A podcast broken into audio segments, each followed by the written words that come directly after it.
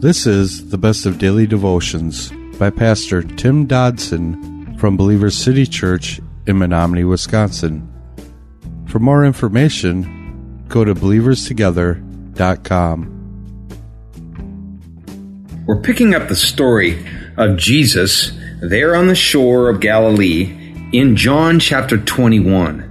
If you recall the last time we were together, Peter, feeling down in the dumps, no doubt, because of his stumbling, because of his denial of Christ, had decided to go back to fishing.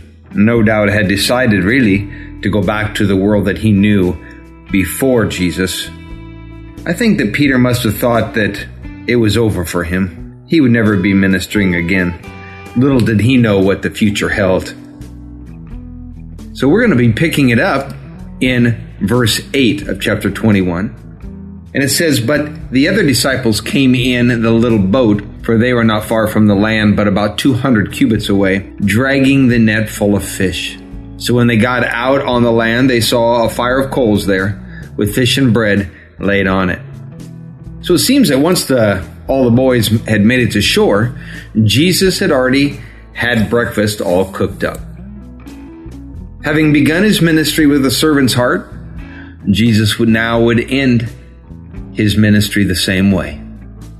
He would be the example to Peter as well as to the rest of the boys, showing them that being a servant is not thinking about doing, but actually doing. Now, Jesus was always busy about kingdom business, wasn't he? It's not that he failed to take time to pray and to meditate upon God's word. I mean, we all need to do that. But he never made excuses for not living out the faithful life either, did he? I often hear people who want to complain that their life is so busy doing things, uh, even things at church, that so much so that they don't have the alone time with God that they should. But you know what? I'm not buying that. I never met such a person.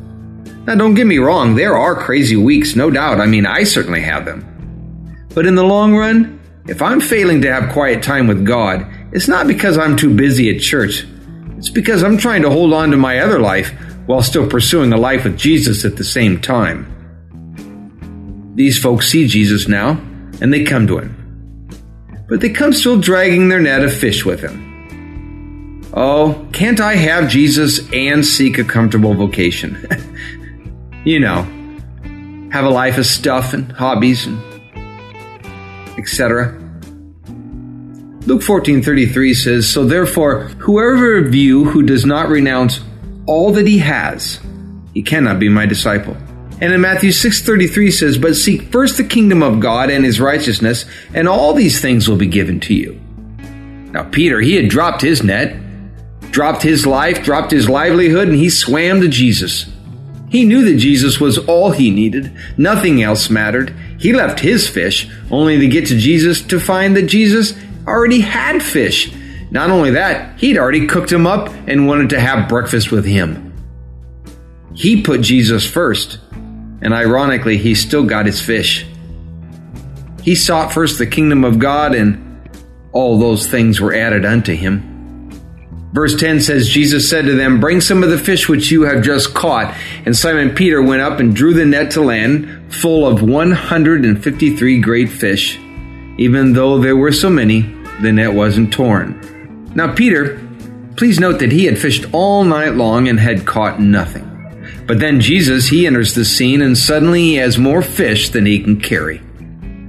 Furthermore, his net was not broken, despite such an abundant haul. You know, we can try it our own way, can't we?